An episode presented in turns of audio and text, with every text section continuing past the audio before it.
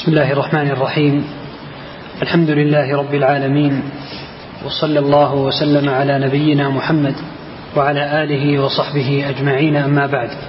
فقال المصنف رحمه الله تعالى وقول الله تعالى إنما المؤمنون الذين إذا ذكر الله وجلت قلوبهم وإذا تليت عليهم آياته زادتهم إيمانا وعلى ربهم يتوكلون. بسم الله الرحمن الرحيم. الحمد لله. الصلاة والسلام على رسول الله وعلى آله وصحبه. مما يدل على أن الإيمان يزيد هذه الآية وإذا تليت عليهم آياته زادتهم إيمانا وعلى ربهم يتوكلون. فهذا يدل على أن الإيمان يزيد. وإذا كان يزيد فما فالذي يزيد ينقص أيضا. الإيمان يزيد وينقص يزيد بالطاعة وينقص بالمعصية. نعم. إنما المؤمنون الذين إذا ذكر الله وجلت قلوبهم وإذا تليت عليهم آياته زادتهم إيمانا وعلى ربهم يتوكلون. هذه الصفات من صفات المؤمنين. إنما المؤمنون يعني الكامل الإيمان.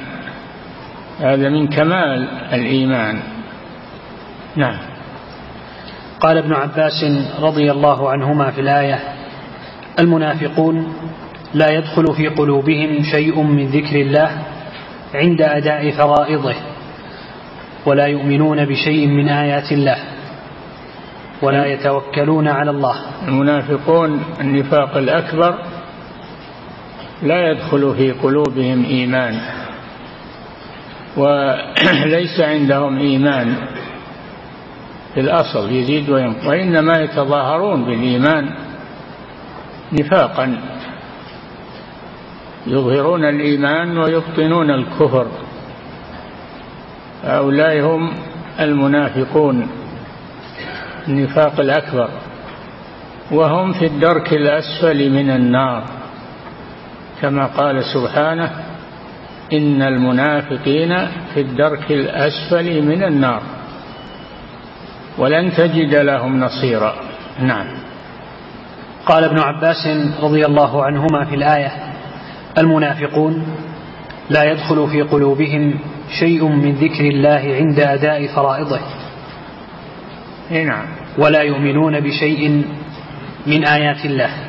إنما يؤدون العبادات مجاراة للناس لأجل أن لا يقال إنهم غير مسلمين. يعيشوا مع المسلمين. وإلا فليس في قلوبهم إيمان. نعم. ولا يؤمنون بشيء من آيات الله. ولا يؤمنون يعني يصدقون بشيء من آيات الله. القرآن. نعم. ولا يتوكلون على الله. كل هذه الصفات معدومة في المنافقين النفاق الأكبر المخرج من الملة عكس المؤمنين. فالمنافقون لا يزيد إيمانهم عند تلاوة القرآن. لا يزيد إيمانهم. وإذا ما أنزلت سورة قالوا أيكم زادته هذه إيمانا؟ فأما الذين آمنوا فزادتهم إيمانا وهم يستبشرون. وأما الذين في قلوبهم مرض وهو النفاق زادتهم رجسا إلى رجسهم نجاسة إلى نجاستهم نجاسة الكفر. وماتوا وهم كافرون والعياذ بالله. نعم. ولا يتوكلون على الله ولا يصلون إذا غابوا. إذا غابوا عن الناس لا يصلون إنما يصلون إذا كان الناس يرونهم. فإذا كان الناس لا يرونهم لا يصلون. هذا النفاق الأكبر. نعم. ولا يؤدون زكاة أموالهم. كذلك لا يؤدون زكاة أموالهم. لأنهم ليس عندهم إيمان. ويعتبرون الزكاة غرما. يعتبرونه غرما ولا يعتبرونها زكاة. هذه صفات المنافقين. نعم. فأخبر الله أنهم ليسوا بمؤمنين. ثم وصف المؤمنين ومن الناس من يقول آمنا بالله وباليوم الآخر وما هم بمؤمنين. نفى الله عنهم الإيمان. نعم. فأخبر الله أنهم ليسوا بمؤمنين. ثم وصف المؤمنين فقال إنما المؤمنون الذين إذا ذكر الله وجلت قلوبهم يعني خافت من الله. نعم. إنما المؤمنون الذين إذا ذكر الله وجلت قلوبهم فأدوا فرائضه. رواه ابن جرير وابن أبي حاتم. نعم. فرق بين صفات المؤمنين وصفات المنافقين. نعم. ووجل القلب من الله يستلزم القيام بفعل ما أمر به وترك ما نهى عنه. ووجل القلب يعني خوف القلب من الله ينشأ عنه فعل ما أمر الله به وترك ما نهى الله عنه. فعل ما أمر الله به طمعا في ثوابه وترك ما نهى الله عنه خوفا من عقابه. هكذا أهل الإيمان. نعم. ووجل القلب من الله يستلزم القيام بفعل ما أمر به نعم. وترك ما نهى عنه. قال السدي رحمه الله الذين إذا ذكر الله وجلت قلوبهم هو الرجل يريد أن يظلم أو قال يهم بمعصية فيقال له اتق الله فيجل قلبه. رواه ابن أبي شيبة وابن جرير. المؤمن إذا قيل له اتق الله فإنه يتأثر ويخاف من الله عز وجل ويكف عن المعصية ويؤدي الفريضة إذا قيل له اتق الله. أما المنافق إذا قيل له اتق الله أخذته العزة بالإثم فحسبه جهنم ولا بئس المهاد. نعم. قوله وإذا تليت عليهم آياته زادتهم إيمانا استدل الصحابة والتابعون ومن تبعهم من أهل السنة بهذه الآية ونظائرها على زيادة الإيمان ونقصانه.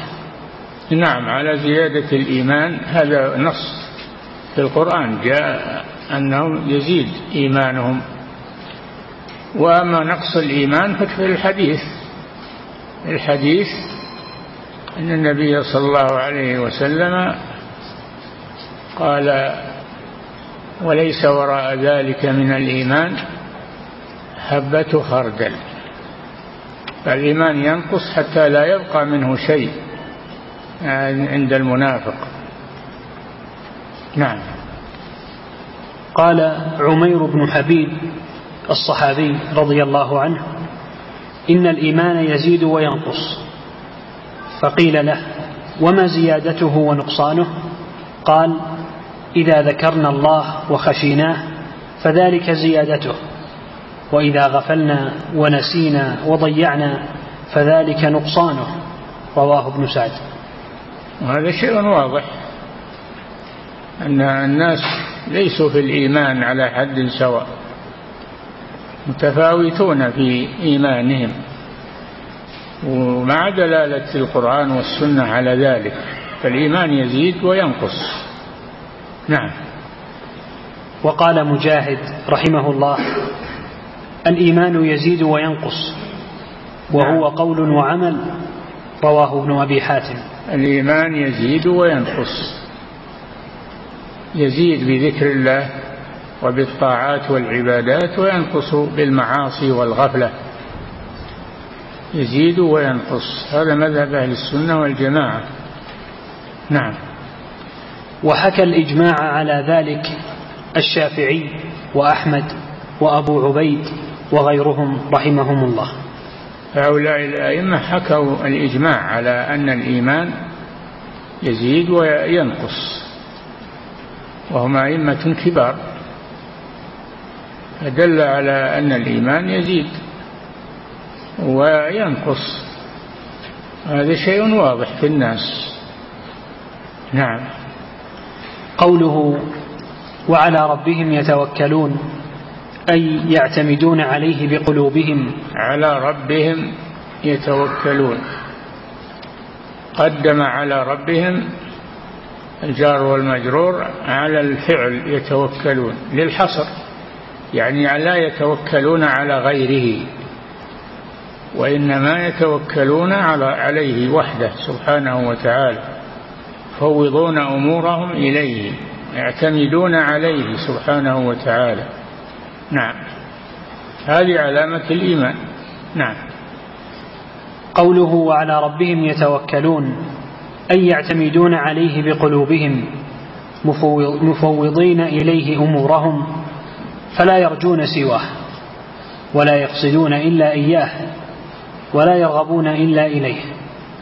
يعلمون أن ما شاء كان وما لم يشأ لم يكن وأنه المتصرف في الملك وحده والمعبود وحده لا شريك له.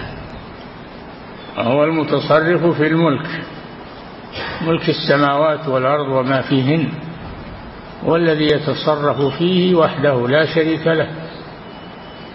بمقتضى ربوبيته سبحانه وتعالى. وعلمه. نعم. وفي الآية وصف المؤمنين حقا بثلاث مقامات من مقامات الإحسان وهي الخوف. في الآية إنما المؤمنون الذين إذا ذكر الله وجلت قلوبهم إلى آخرها. فيها ثلاث مقامات من مقامات الإيمان انتبهوا لها. نعم. وفي الآية وصف المؤمنين حقا بثلاث مقامات من مقامات الإحسان. نعم. وهي الخوف وزيادة الإيمان. الخوف قوله وجلت قلوبهم. وزيادة الإيمان إذا تليت عليهم آياته زادتهم إيمانا. نعم. الخوف وزيادة الإيمان والتوكل على الله. على ربهم يتوكلون. هذه صفات المؤمنين.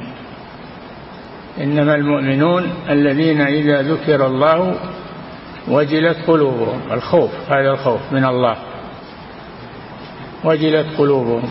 وإذا تليت عليهم آياته زادتهم إيمانا. هذه المقام الثاني. المقام الثالث وعلى ربهم يتوكلون.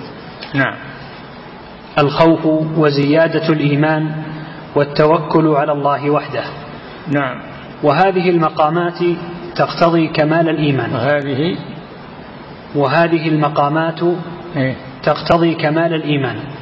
كمال الإيمان. الإيمان يكون كاملا ويكون ناقصا حتى لا يبقى منه إلا مقدار حبة خردل. ينقص.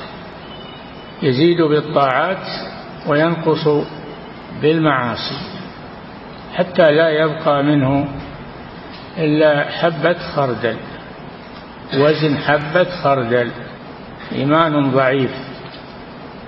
كما قال جل وعلا هم للكفر هم للكفر يومئذ أقرب منهم للإيمان. نعم. وهذه المقامات تقتضي كمال الإيمان وحصول أعماله الباطنة والظاهرة. أعماله الظاهرة كالصلاة والصيام والصدقة والجهاد في سبيل الله الأمر بالمعروف والنهي عن المنكر هذه أمور ظاهرة. والباطنة في القلب أعمال القلوب من الخوف والخشية والرغبة والرهبة والرجاء والتوكل هذه أعمال قلب. نعم. مثال ذلك الصلاة فمن أقام الصلاة وحافظ عليها وأدى الزكاة كما أمره الله استلزم ذلك العمل استلزم ذلك العمل بما يقدر عليه من الواجبات.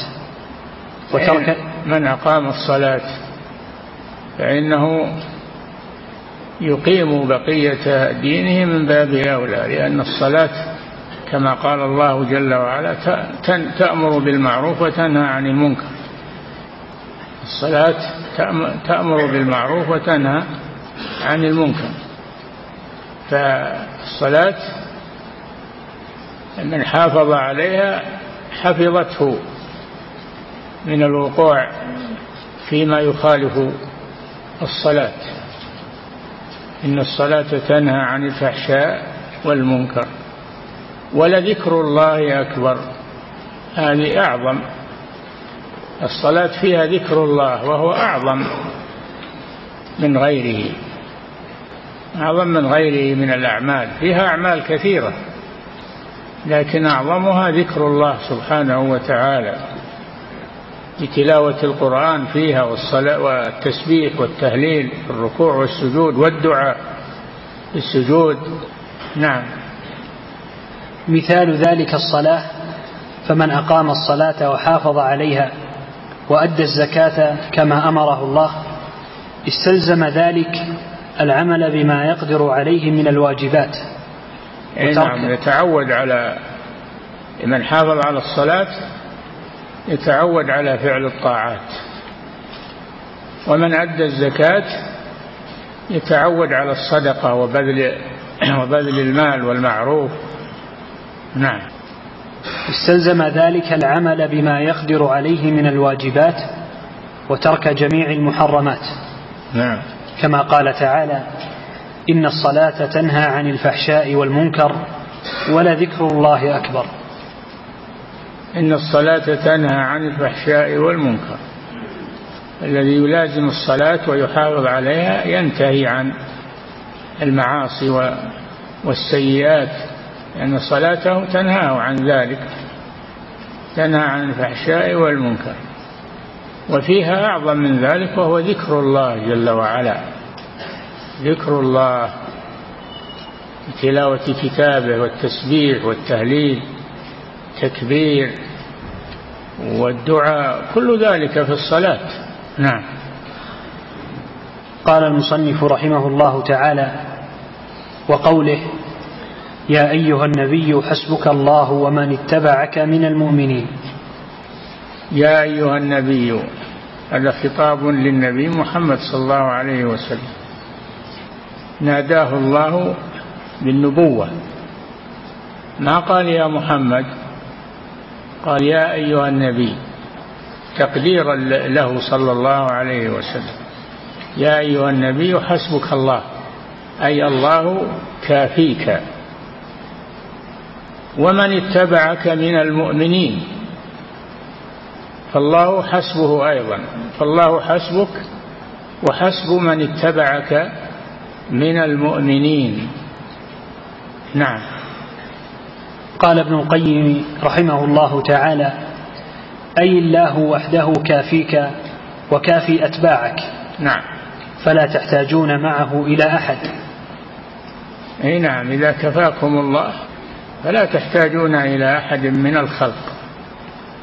تستغنون بكفاية الله سبحانه وتعالى. نعم. أي الله وحده كافيك وكافي أتباعك فلا تحتاجون معه إلى أحد. وهذا اختيار شيخ الإسلام ابن تيمية رحمه الله. في تفسير الآية هذا اختيار شيخ الإسلام ابن تيمية في معنى الآية. حسبك الله ومن اتبعك أي حسبك وحسب من اتبعك. وليس المراد حسبك الله ومن اتبعك يعني يكونون حسبك مع الله. لا هذا ليس بمقصود. المقصود حسبك الله ومن اتبعك في تقدير في الآية. أي وحسب من اتبعك. نعم. وقيل المعنى حسبك الله وحسبك المؤمنون. هذا قول ضعيف نعم. قال ابن القيم رحمه الله وهذا خطأ محض إي نعم. حسبك الله وحسبك من اتبعك من المؤمنين هذا قول خطأ. نعم. قال ابن القيم. قال ابن القيم رحمه الله وهذا خطأ محض لا يجوز حمل الآية عليه. نعم. فإن الحسب والكفاية لله وحده. نعم. كالتوكل والتقوى والعبادة.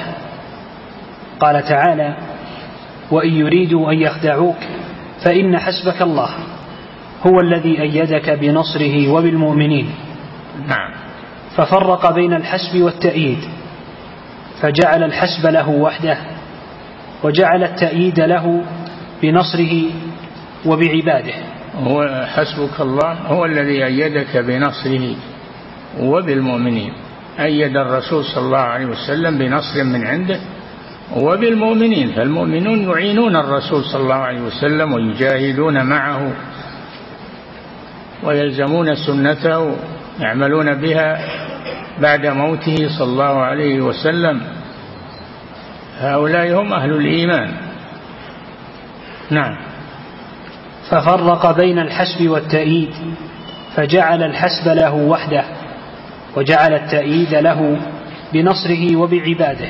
والذي أيدك بنصره وبالمؤمنين. فالمؤمنون أيدوا الرسول صلى الله عليه وسلم وجاهدوا معه وأطاعوه صبروا معه عليه الصلاة والسلام في الجهاد والهجرة والأعمال الصالحة. هذا شيء واضح من صحابة رسول الله صلى الله عليه وسلم ومن جاء بعدهم ممن سار على منهجهم واقتفى أثرهم. نعم. وأثنى على أهل التوحيد من عباده حيث أفردوه بالحسب فقال تعالى الذين قال لهم الناس إن الناس قد جمعوا لكم فاخشوهم. فزادهم إيمانا وقالوا حسبنا الله ونعم الوكيل. الذين قال لهم الناس إن الناس قد جمعوا لكم فاخشوهم. لما حصلت وقعة أحد حصل على المسلمين فيها من القتل والأسر وتغلب الكفار وذلك بعد بدر بدر نصر الله فيه المسلمين. ولكن لئلا يغتروا بالنصر لئلا يغتروا بالنصر جاءت بعدها وقعة أحد فصارت على المسلمين فيها مصيبة وهذه من سنة الله جل وعلا. المؤمن يصيبه الخير والشر والضرر والآلام ولكنه يصبر ذلك في سبيل الله سبحانه وتعالى. أم حسبتم أن تتركوا ولما يعلم الله الذين جاهدوا منكم ويعلم الصابرين؟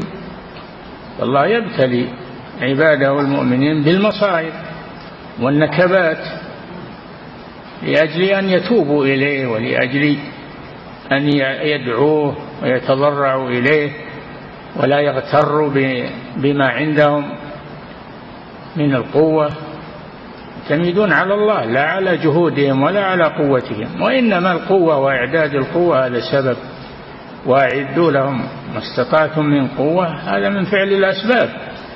ولا يعتمد على القوة يعتمد على الله سبحانه وتعالى. في حنين غزوة حنين يقول جل وعلا إذا أعجبتكم كثرتكم فلم تغن عنكم شيئا؟ خرجوا مع الرسول اثنى عشر ألف. كثرة. أعجبت بعض الصحابة قالوا لن نغلب اليوم من قلة. ويوم حنين أنزل الله ويوم حنين إذا, أعجب إذا أعجبتكم كثرتكم فلم تغن عنكم شيئا. وضاقت عليكم الأرض بما رحبت.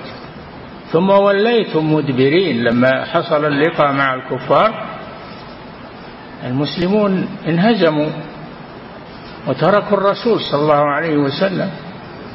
فلما انهزموا وبقي الرسول صلى الله عليه وسلم ومعه عمه العباس. نادى العباس بصوته وكان له صوت جهوري. يا أصحاب الشجرة أيها المسلمون يا أصحاب الشجرة. فلما سمعوا صوت العباس عادوا أسرع من الريح إلى رسول الله صلى الله عليه وسلم وأحاطوا به. عند ذلك انهزم الكفار وولوا مدبرين. نعم. الذين قال لهم الناس إن الناس قد جمعوا لكم فاخشوهم فزادهم إيمانا وقالوا حسبنا الله ونعم الوكيل. نعم. ما ما ضعفوا لما جاءهم هذا التهديد. إن الناس قد جمع يعني الكفار قد جمعوا لكم يعني القوة والجنود. فاخشوهم يعني اخشوا الكفار. ما ضر المسلمين هذا؟ قالوا حسبنا الله أي الله كافينا. حسبنا الله ونعم الوكيل. فكانت النتيجة لهم فانقلبوا بنعمة من الله وفضل لم يمسسهم سوء واتبعوا رضوان الله. والله ذو فضل عظيم. إنما ذلكم الشيطان. اللي يقولون الناس جمعوا لكم اخشوهم إنما ذلكم الشيطان يخوف أولياءه. فلا تخافوهم وخافوني إن كنتم مؤمنين. نعم. ولم يقولوا حسبنا الله ورسوله. نعم. ونظير هذا قوله سبحانه وقالوا حسبنا الله سيؤتينا الله من فضله ورسوله إنا إلى الله راغبون. شوف حسبنا الله حسبنا الله. ما قالوا حسبنا الله ورسوله؟ حسبنا الله. سيؤتينا الله من فضله ورسوله الرسول يعطي يعطي مما عنده من المال. سيؤتينا الله من فضله ورسوله أي ورسوله يؤتينا. سيؤتينا الله من فضله ورسوله. ثم قال إنا إلى الله راغبون. ولم يقل إلى الله ورسوله راغبون بل إلى الله وحده راغبون. ففيه أمور ينفرد الله بها وفيه أمور يشاركه. الرسول صلى الله عليه وسلم فيها كالعطاء من المال وما يقدر عليه الرسول صلى الله عليه وسلم يعطي أصحابه ويبذل لهم ويعطي الفقراء والمساكين ويتصدق. نعم. فتأمل كيف جعل الإيتاء لله والرسول؟ الإيتاء لله والرسول. فالله يؤتي المال والرسول يؤتي المال.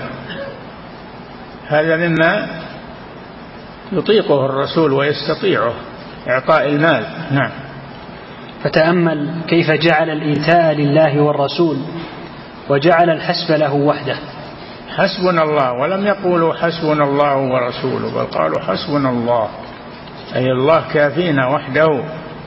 نعم. إنا إلى الله راغبون ولم يقولوا إلى الله ورسوله راغبون بل إلى الله وحده. نعم. فتأمل كيف جعل الإيتاء لله والرسول وجعل الحسب له وحده. فلم يقل حسبنا الله ورسوله بل جعله خالص حقه كما قال إنا إلى الله راغبون. إيه نعم. فجعل الرغبة إليه وحده كما نعم. قال وإلى ربك فارغب. نعم. فالرغبة والتوكل فإذا وال... فرغت فإذا فرغت فانصب يعني يتعب في العبادة وإلى ربك فارغب. ارغب إليه وحده بالسؤال والدعاء ولا ترغب إلى غيره. نعم. فالرغبة والتوكل والإنابة والحسب لله وحده. نعم. كما أن العبادة والتقوى والسجود والنذر والحلف لا يكون إلا له سبحانه وتعالى. انتهى. كلام جيد ومفيد رحمه الله. نعم. وبهذا يتبين مطابقة الآية للترجمة. فإذا كان هو الكافي لعبده وجب أن لا يتوكل إلا عليه. باب قول الله جل وعلا وعلى الله فتوكلوا إن كنتم مؤمنين. توكلوا على الله وحده ولا تتوكلوا على غيره. ثم ساق هذه الآية وهي التي بعد إنما المؤمنون الذين إذا ذكر الله. إيه نعم إنما المؤمنون الذين إذا ذكر الله وجلت قلوبهم وإذا تليت عليهم آياته زادتهم إيمانا وعلى ربهم يتوكلون. هذه الآية جاءت بعد الترجمة مطابقة لها تماما. الترجمة ما هي؟ باب قول الله تعالى وعلى الله فتوكلوا وعلى الله فتوكلوا. الآية مطابقة للترجمة تماما. نعم. وبهذا يتبين مطابقة الآية للترجمة فإذا كان هو الكافي لعبده وجب أن لا يتوكل إلا عليه. ومتى التفت بقلبه إلى سواه وكل إلى من التفت إليه كما في الحديث من تعلق شيئا وكل إليه. من تعلق شيئا من الأشياء وظن أنه ينفعه ويكفيه وكله الله إليه. وكله الله إليه عقوبة له. والواجب أن يتعلق القلب بالله سبحانه وتعالى. وإنما هذه الأسلحة وهذه الذخائر وهذه الجنود هذه أسباب. هذه أسباب فقط. إن شاء الله نفعت وإن شاء لم تنفع. نعم. كما في الحديث من تعلق شيئا وكل إليه. نعم.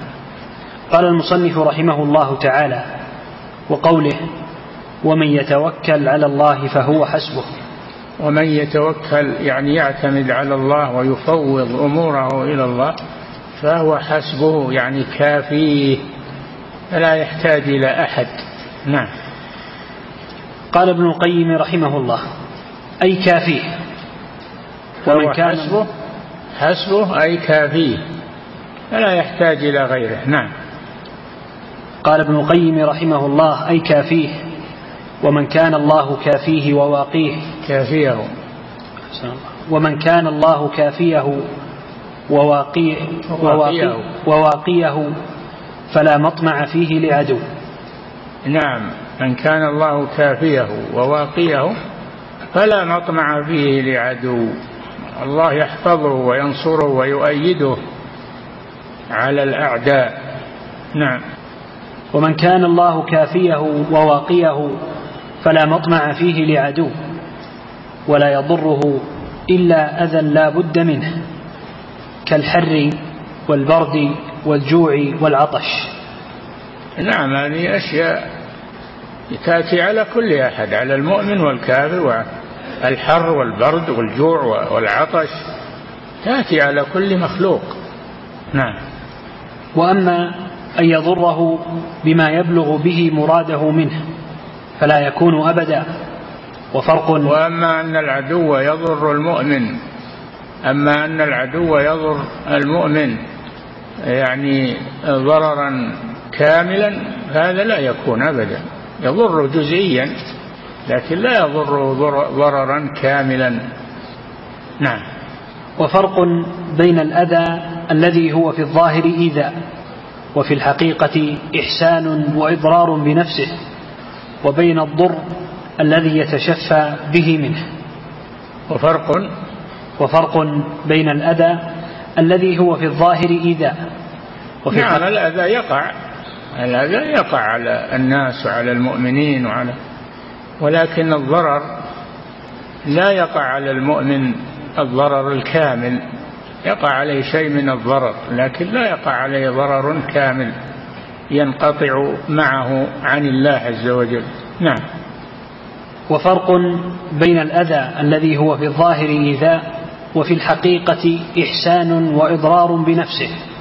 نعم لأنه تطهير له وتربية له تمحيص له هذا ما يصيب المؤمن. نعم. وبين الضر الذي يتشفى به منه. تشفى به منه العدو. نعم. قال بعض السلف جعل الله لكل عمل جزاء من نفسه وجعل جزاء التوكل عليه نفس كفايته. فقال ومن يتوكل على الله فهو حسبه. نعم.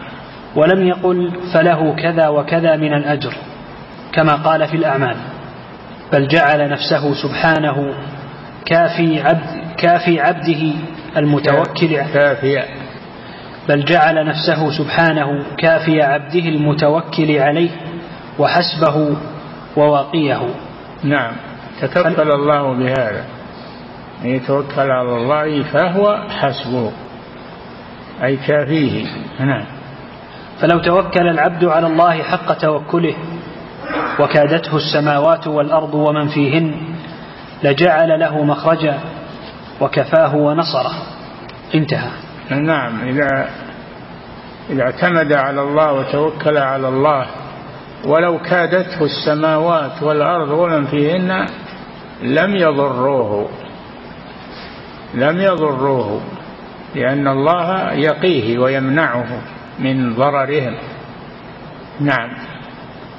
وفي أثر رواه أحمد في لكن لم يضروه لكن يتأذى يحصل عليه أذى.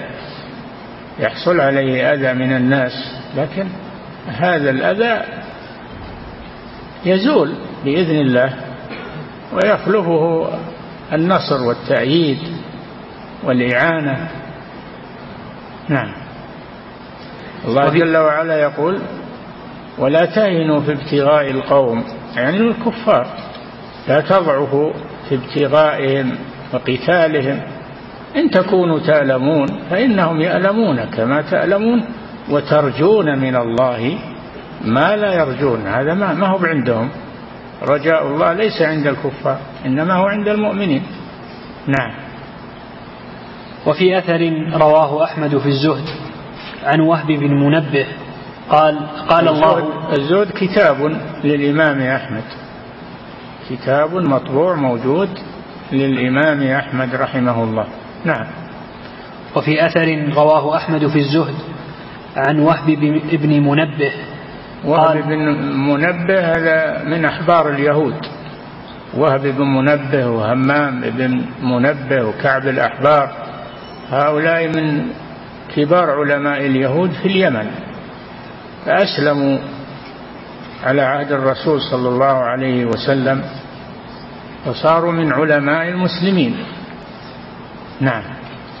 قال الله عز وجل في بعض كتبه بعزته إنه من اعتصم بي فكادته السماوات بمن فيهن والأراضون بمن فيهن فإني أجعل له من ذلك مخرجا. ومن لم يعتصم بي فإني أقطع يديه من أسباب السماء وأخسف من تحت قدميه الأرض. فأجعله في الهواء ثم أكله إلى نفسه. كفى بي لعبدي مآلا إذا كان عبدي في طاعته إذا كان عبدي في طاعتي أعطيه قبل أن يسألني وأستجيب له قبل أن يدعوني. دعوني. قبل أن يدعوني. فأنا أعلم بحاجته التي ترفق به منه. أنا أعلم بحاجته منه. الله يعلم حوائج العبد أكثر مما يعلمها العبد نفسه. نعم. وفي الآية دليل على فضل التوكل وأنه وعلى الله فتوكلوا إن كنتم مؤمنين. نعم. وفي الآية إنما إنما المؤمنون الذين إذا ذكر الله وجلت قلوبهم وإذا تليت عليهم آياته زادتهم إيمانا وعلى ربهم يتوكلون. يقصد هذه. نعم. وفي الآية؟ وفي الآية دليل على فضل التوكل. أي نعم. وأنه أعظم الأسباب في جلب المنافع ودفع المضار. ما في شك. التوكل على الله والاعتماد على الله مع الأخذ بالأسباب. لا بد من الأمرين. التوكل على الله والأخذ بالأسباب النافعة. فلا يقتصر على التوكل على الله ويترك الأسباب ولا يأخذ بالأسباب ويترك التوكل على الله. لا بد من الجمع بينهما. نعم. وفي الآية دليل على فضل التوكل وأنه أعظم الأسباب في جلب المنافع ودفع المضار لأن الله علق الجملة الأخيرة على الأولى تعليق الجزاء على الشرط فيمتنع أن يكون وجود الشرط كعدمه. لأنه تعالى رتب الحكم على الوصف المناسب له فعلم أن توكله هو سبب كون الله حسبا له. ومن يتوكل على الله هذا سبب فهو حسبه هذه النتيجة والفائدة. نعم. وفيه تنبيه على القيام بالأسباب مع التوكل. هذه هذه لا تعتمد على الأسباب وتترك التوكل على الله ولا تعتمد على التوكل على الله وتترك الأسباب. لا بد من الجمع بينهما. نعم. الرسول صلى الله عليه وسلم هو أعظم المتوكلين على الله ومع هذا كان يأخذ بالأسباب كان يلبس الدرع للوقاية من من السهام وكان يأخذ السلاح معه للوقاية. من العدو كان يأخذ بالأسباب صلى الله عليه وسلم. نعم. وفيه تنبيه على القيام بالأسباب مع التوكل لأنه تعالى ذكر التقوى ثم ذكر التوكل كما قال واتقوا الله وعلى الله فليتوكل المؤمنون. واتقوا الله اتقوا الله يجعل بينكم وبينه وقاية من غضبه. وعقابه بطاعته وامتثال أمره واجتناب نفسه. نهيه واجتناب نهيه. فتأخذ هذه الأمور مع التوكل على الله سبحانه وتعالى. يجتمع لك فعل السبب والتوكل على الله عز وجل. نعم. فجعل التوكل مع التقوى. الذي هو قيام بالأسباب المأمور بها فالتوكل بدون القيام بالأسباب المأمور بها عجز محض. أي نعم الاقتصار على التوكل وترك الأسباب عجز. نعم. عجز محض وإن كان مشوبا بنوع من التوكل. نعم. فلا ينبغي للعبد أن يجعل توكله عجزا ولا عجزه توكلا. نعم كما يقول أمير المؤمنين علي بن أبي طالب رضي الله عنه. لا تجعلوا توكلكم عجزا. نعم. فلا ينبغي للعبد أن يجعل توكله عجزا ولا عجزه توكلا. نعم. بل يجعل توكله من, من جملة الأسباب التي لا يتم المقصود إلا بها كلها. ذكره ابن القيم بمعناه نعم. قال المصنف رحمه الله تعالى وعن ابن عباس يكفي. نعم. أحسن الله إليكم فضيلة الشيخ هذا سائل يقول هل عندما يطلق النفاق مجردا يقصد به النفاق الأكبر؟ يحتمل. يحتمل الأكبر ويحتمل الأصغر. نعم. أحسن الله إليكم فضيلة الشيخ هذا سائل يقول كيف أعرف أني منافق. تعرف نفسك تعرف تعلقك بالله عز وجل تعرف قوة إيمانك وضعف إيمانك كل يعرف نفسه نعم. يقول أحسن الله إليكم إذا أحسست بأني منافق فماذا علي فعله؟ تذكر الله عز وجل وتستعيذ من الشيطان ويذهب عنك هذا الهاجس. نعم. أحسن الله إليكم فضيلة الشيخ. هذا سائل يقول لما كان الصحابة رضي الله عنهم يخافون على أنفسهم من النفاق؟ لأنهم لا يكملون أنفسهم. لا يكملون أنفسهم بل يتهمون أنفسهم بالتقصير وب من قوة إيمانهم ومعرفتهم بالله عز وجل خوفهم من الله. نعم.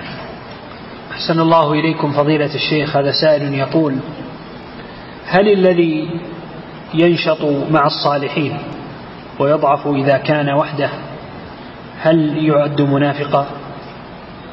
نعم إذا كان ينشط بالعبادة عند الناس ويضعف عن العبادة إذا خلى عن الناس هذا من النفاق. نعم. أحسن الله إليكم فضيلة الشيخ هذا سائل يقول قال المؤلف رحمه الله تعالى وحكى الإجماع على أن الإيمان يزيد وينقص الشافعي وأحمد وأبو عبيد. فمن هو أبو عبيد؟ أبو عبيد هو القاسم بن سلام صاحب كتاب الأموال إمام مشهور جليل. نعم. أحسن الله إليكم. فضيلة الشيخ هذا سائل يقول ما الحكم على من يقول أتوكل على الله لكن بلا عمل؟ بلا عمل. ما يكفي التوكل على الله بدون عمل. لا بد من التوكل على الله مع العمل. نعم. الذي أمرك بالتوكل أمرك بالعمل. دل على أنك لا تستغني عن العمل. يعني تقول أنا متوكل على الله تترك الأعمال هذا مثل اللي يأخذ التوكل ويترك السبب. لا بد من الجمع بين التوكل على الله مع الأخذ بالأسباب. نعم.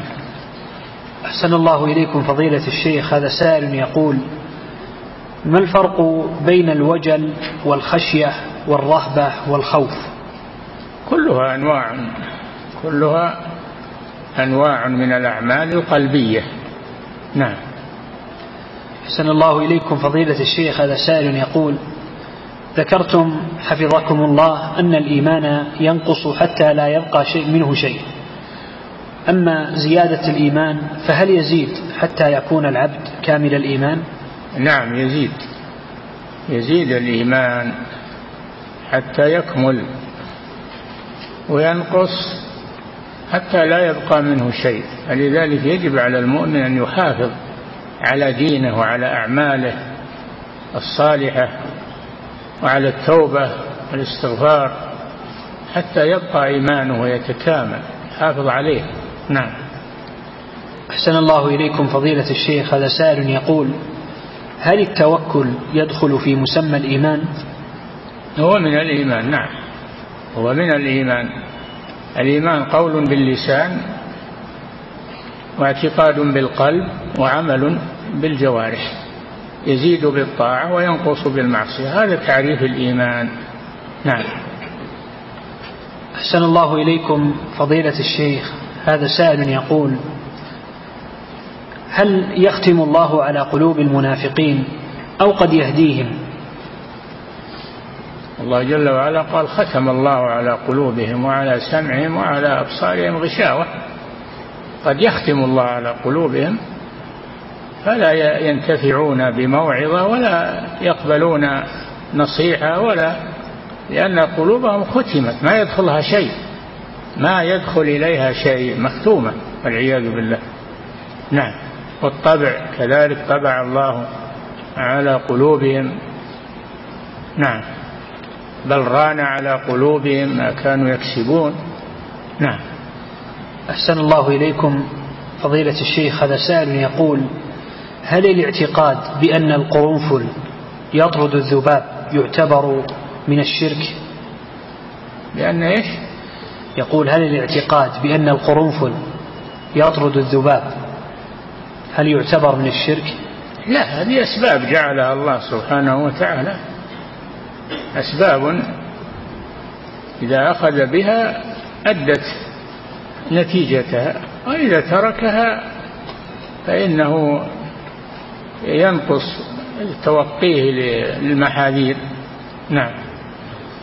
أحسن الله إليكم فضيلة الشيخ هذا سائل يقول إذا وجد في اللغة عبارة تدل على معنى معين وبعد البحث وجدت أن أصلها يرجع إلى اعتقاد فاسد يقول فهل يحرم استعمالها؟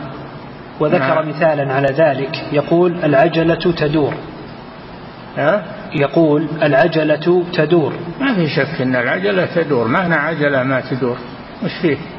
يقول ونعني بذلك أن الأشياء تتغير لكن أصل الكلمة هي في أساطير نعم. الرومان. نعم والأشياء تتغير أيضا. العجلة تدور والأشياء تتغير.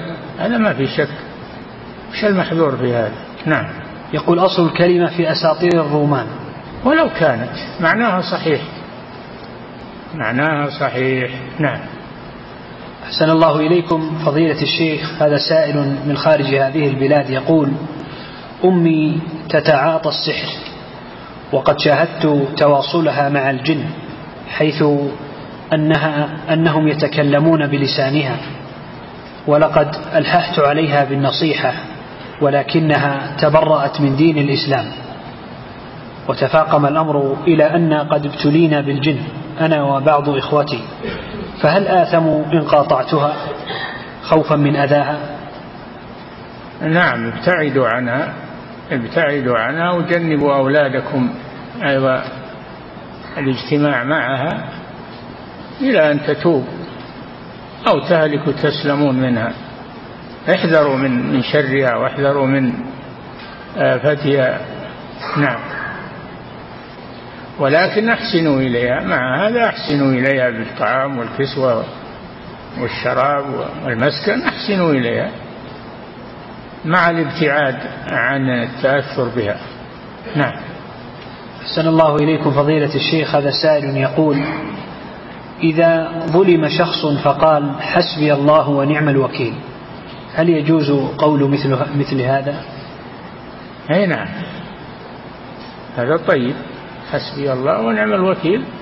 تقولها عندما تؤذى عندما يصيبك أذى من أحد تلجأ إلى الله عز وجل أن ينصرك على هذا الذي آذاك وتجاوز عليك نعم.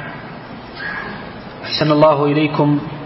فضيلة الشيخ هذا سائل يقول ما معنى الرغبة إلى الله؟ الرغبة إلى الله الطمع الطمع فيما عند الله هذا هو الرغبة إلى الله الطمع فيما عند الله نعم. أحسن الله إليكم. فضيلة الشيخ هذا سائل يقول هل يصح أن نقول نهانا الله ورسوله عن المعصية؟ أي نعم. الله نهى عن المعصية والرسول نهى عن المعصية. نعم. أحسن الله إليكم فضيلة الشيخ هذا سائل يقول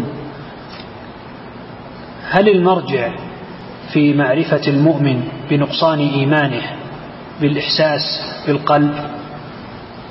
بالقلب وبالعمل. يعرف هذا بالقلب وفي عمله أيضا. نعم. أحسن الله إليكم فضيلة الشيخ هذا سائل يقول هل هناك فرق بين الفكر والاعتقاد؟ الاعتقاد هو اليقين الجازم والفكر هذا تفكير يمكن يصح ويمكن ما يصح. نعم. أحسن الله إليكم فضيلة الشيخ هذا سائل يقول هل هناك فرق بين التوكل والتواكل؟ التواكل ضد التوكل. التواكل هو أن أن كل واحد يطرح المسؤولية على غيره. يقول اشترك على فلان. وهو يبري نفسه. لا هذا تواكل ما يجوز. نعم. أحسن الله إليكم فضيلة الشيخ. هذا سائل يقول قرأت في بعض كتب أهل العلم أن للمتوكل على الله ثلاث حالات. الأولى كحال الوكيل مع الموكل. والثانية كحال الطفل مع أمه والثالثة كحال الميت مع الغاسل. السؤال يقول أشكلت علي الحالة الثالثة؟ أنا لا أعرف هذا الكلام ولا وقفت عليه. منين أخذت هالكلام هذا؟ نعم. أحسن الله إليكم. فضيلة الشيخ هذا سائل يقول هل التوكل يكون في كل عمل ديني ودنيوي؟ التوكل نعم يكون في جميع الأمور. تتوكل على الله ولا تعتمد على نفسك ولا على أحد غير الله عز وجل. نعم. أحسن الله إليكم فضيلة الشيخ هذا سائل يقول ما حكم قول الدين لله والوطن للجميع؟ هذه مقالة العلمانيين. كل كل الأمور لله الدين والوطن وجميع الكون كله لله عز وجل. نعم. لا ليس لله شيء والمخلوق له شيء يستقل عن الله عز وجل. كله مرجعه إلى الله ومرده إلى الله. نعم. أحسن الله إليكم. فضيلة الشيخ هذا سائل يقول هل في جلوس الزوج وأخيه مع أزواجهما سويا مع احتشام الأزواج. يقول هل في ذلك محظور؟ لا ما في محظور. مع مع التستر تجلس النساء على حدة والرجال على حدة ولا في اختلاط وإنما كل على حدة يتحادثون فيما بينهم ما في بس. نعم. أحسن الله إليكم فضيلة الشيخ هذا سائل يقول في دول الكفر يصعب على بعض المقيمين نقل جثمان أهليهم إلى بلد مسلم لارتفاع التكاليف ولذا يلجأ بعضهم في حياته إلى دفع اشتراك لدى شركة التأمين حتى تتكفل بنقل جثته إلى بلده. يقول فهل هذا الاشتراك جائز؟ إيش؟ يقول أحسن الله إليكم. في بعض دول الكفر يصعب على بعض المقيمين. نقل جثمان أهليهم إلى بلد مسلم لارتفاع التكاليف ولذا يلجأ بعضهم في حياته إلى دفع اشتراك لدى شركة التأمين حتى تتكفل بنقل جثته إلى بلده. فهل يجوز هذا الاشتراك؟ يا أخي الأقليات المسلمة لها مقابر في بلاد الكفر خاصة بالمسلمين.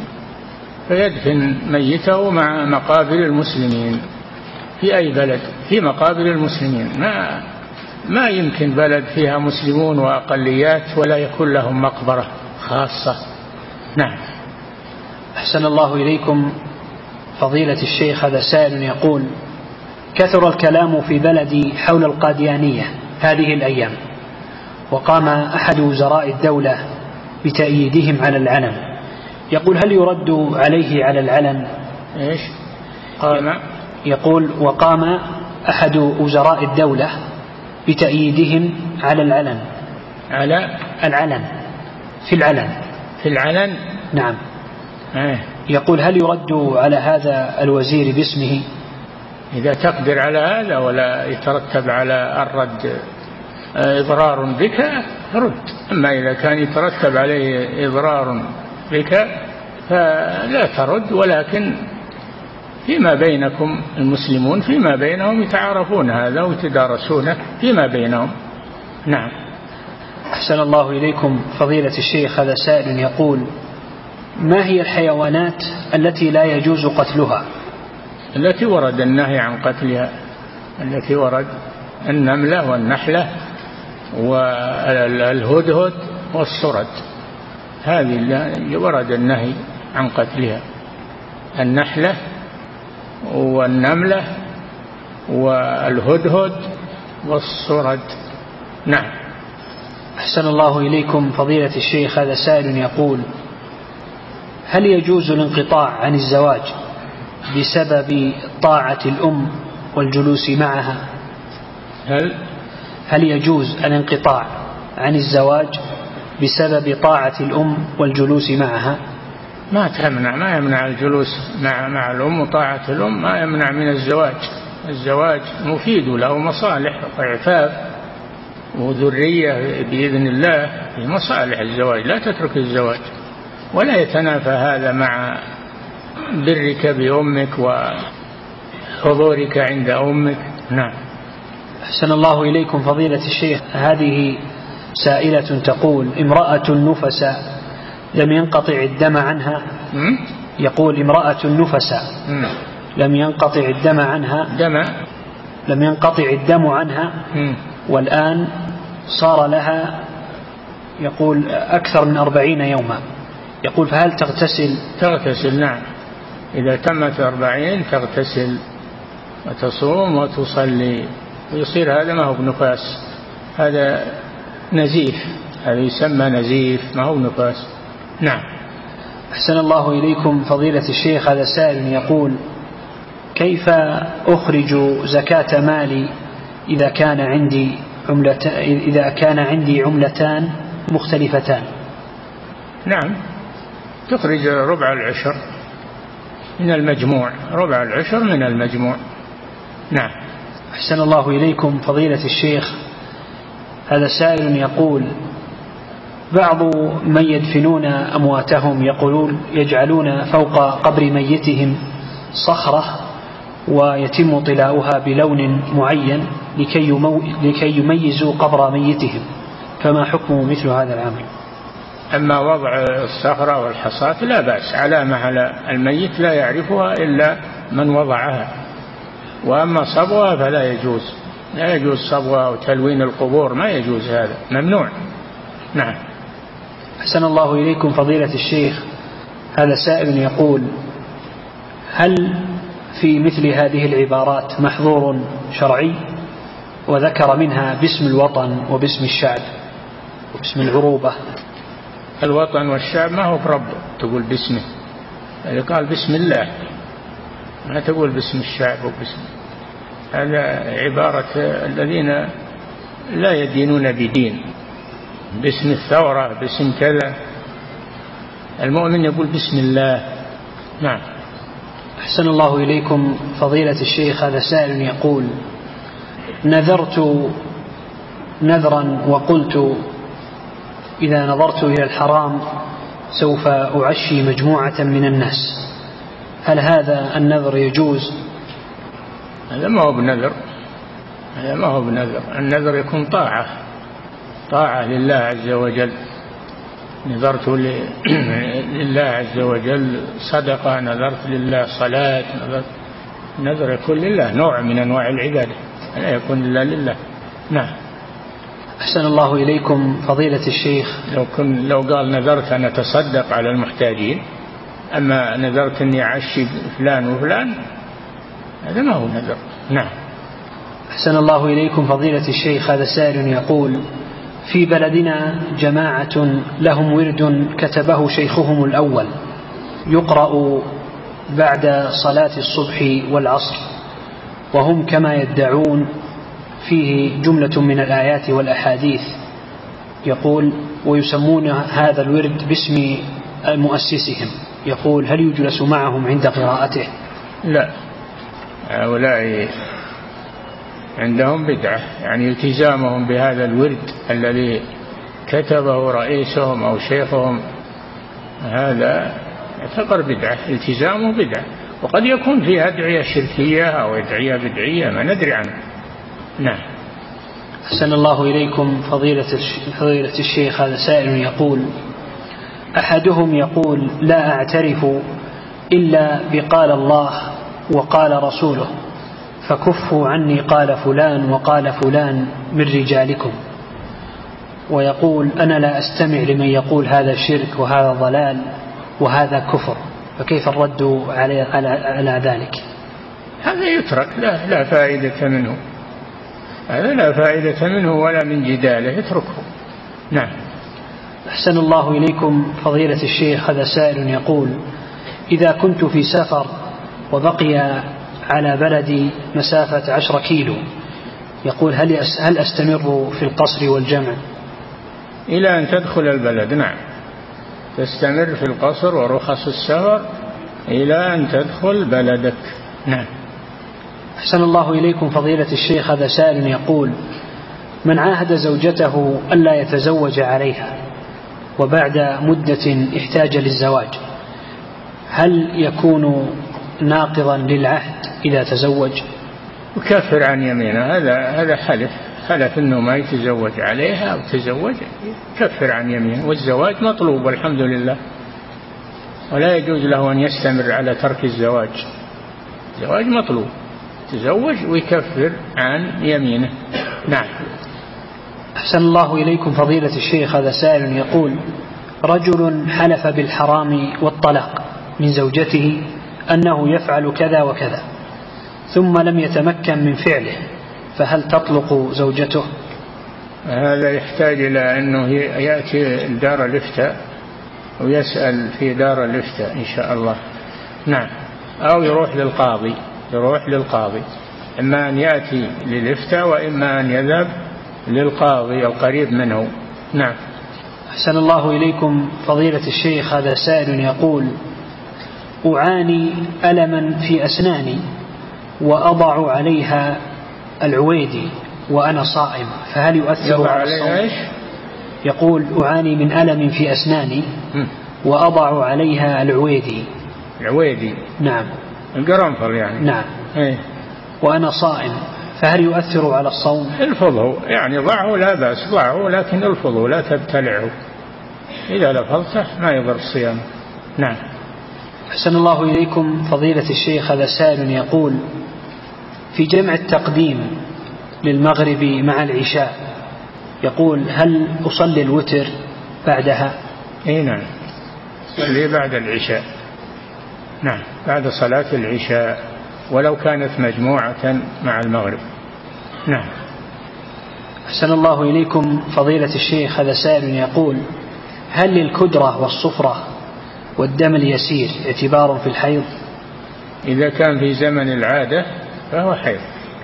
نعم الكدرة والصفرة إذا كانت في زمن عادة الحيض لا يحيض أما إن كانت بعد العادة فقد قالت أم عطية رضي الله عنها كنا لا نعد الكدرة والصفرة بعد الطهر شيئا. نعم.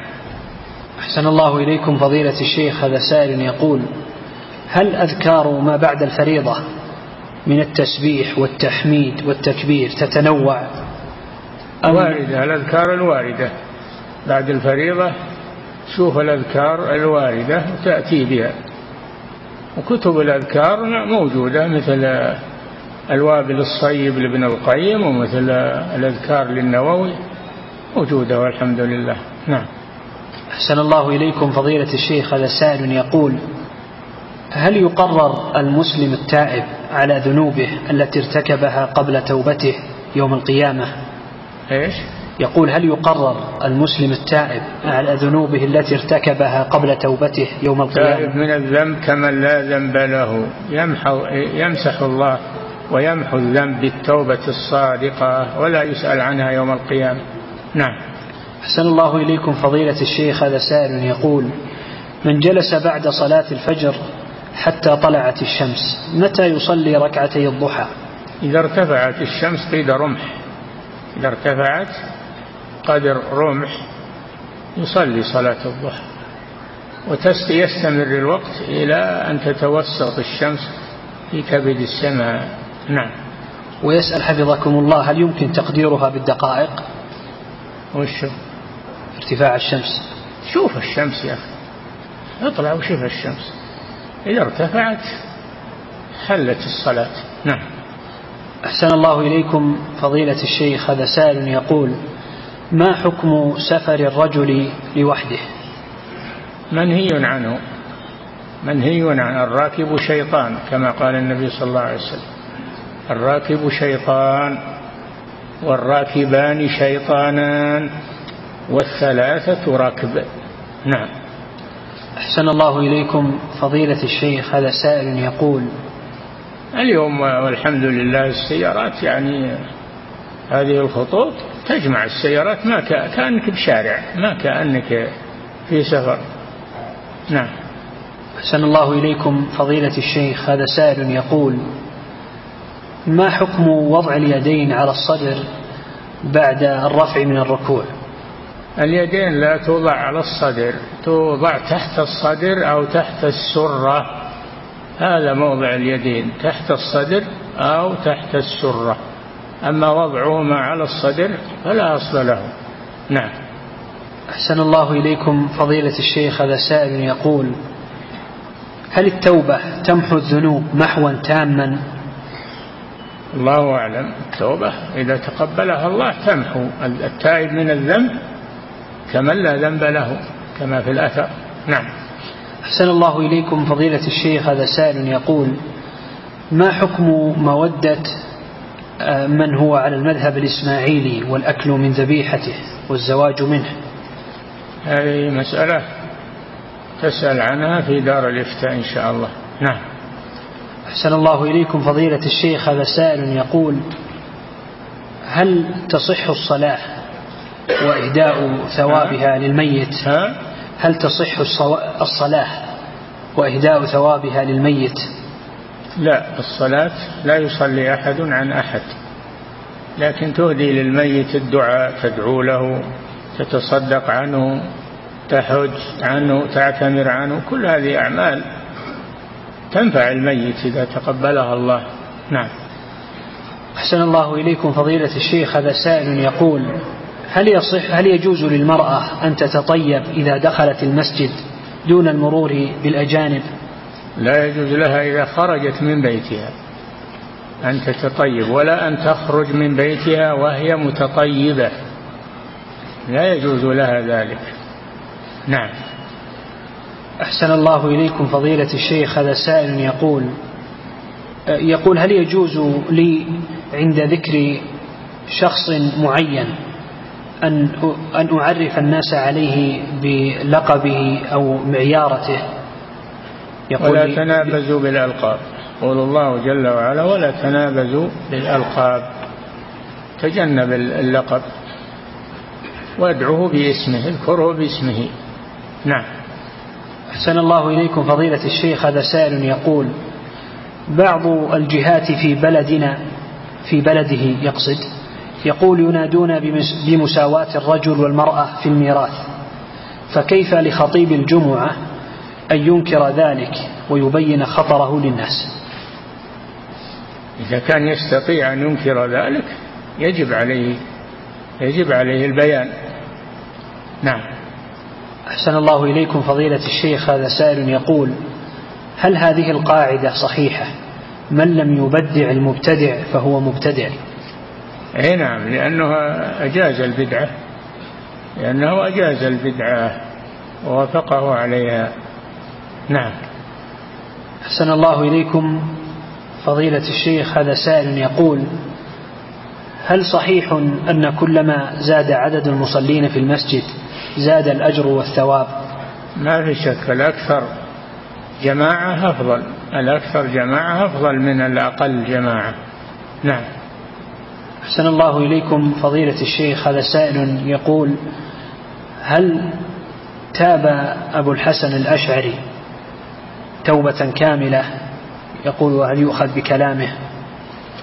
نعم. تاب وأخذ بمذهب الإمام أحمد في العقيدة. صرح بهذا. نعم. انتهى. الله تعالى أعلم وصلى الله وسلم على نبينا محمد وعلى آله وصحبه.